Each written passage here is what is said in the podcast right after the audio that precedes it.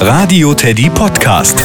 Die Kita Kabelsalat. Sehe ich das richtig, Lothar? Du füllst Erde in mein schönes Spaghettiglas?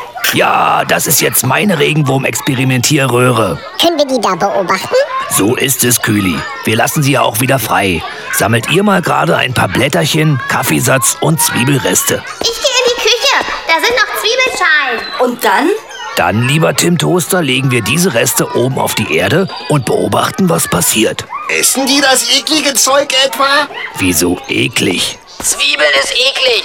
Die brennt in den Augen. Aber nur beim Schneiden, weil sich dabei aus zwei Stoffen ein Gas bildet, das die Augen reizt. Da, ein Blatt bewegt sich. Der Wurm zieht das unter die Erde. Ist ja gruselig.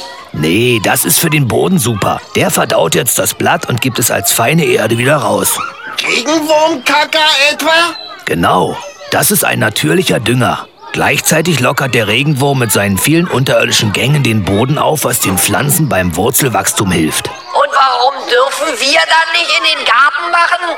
Äh, das wäre keine gute Idee. Bevor es Klos und Kanalisation gab, haben Städte nämlich ziemlich gestunken und man konnte sich leichter mit Krankheiten anstecken. Und wenn der Vortrag beendet ist, dürfen Herr und Frau Regenwurm jetzt wieder in den Garten, ja?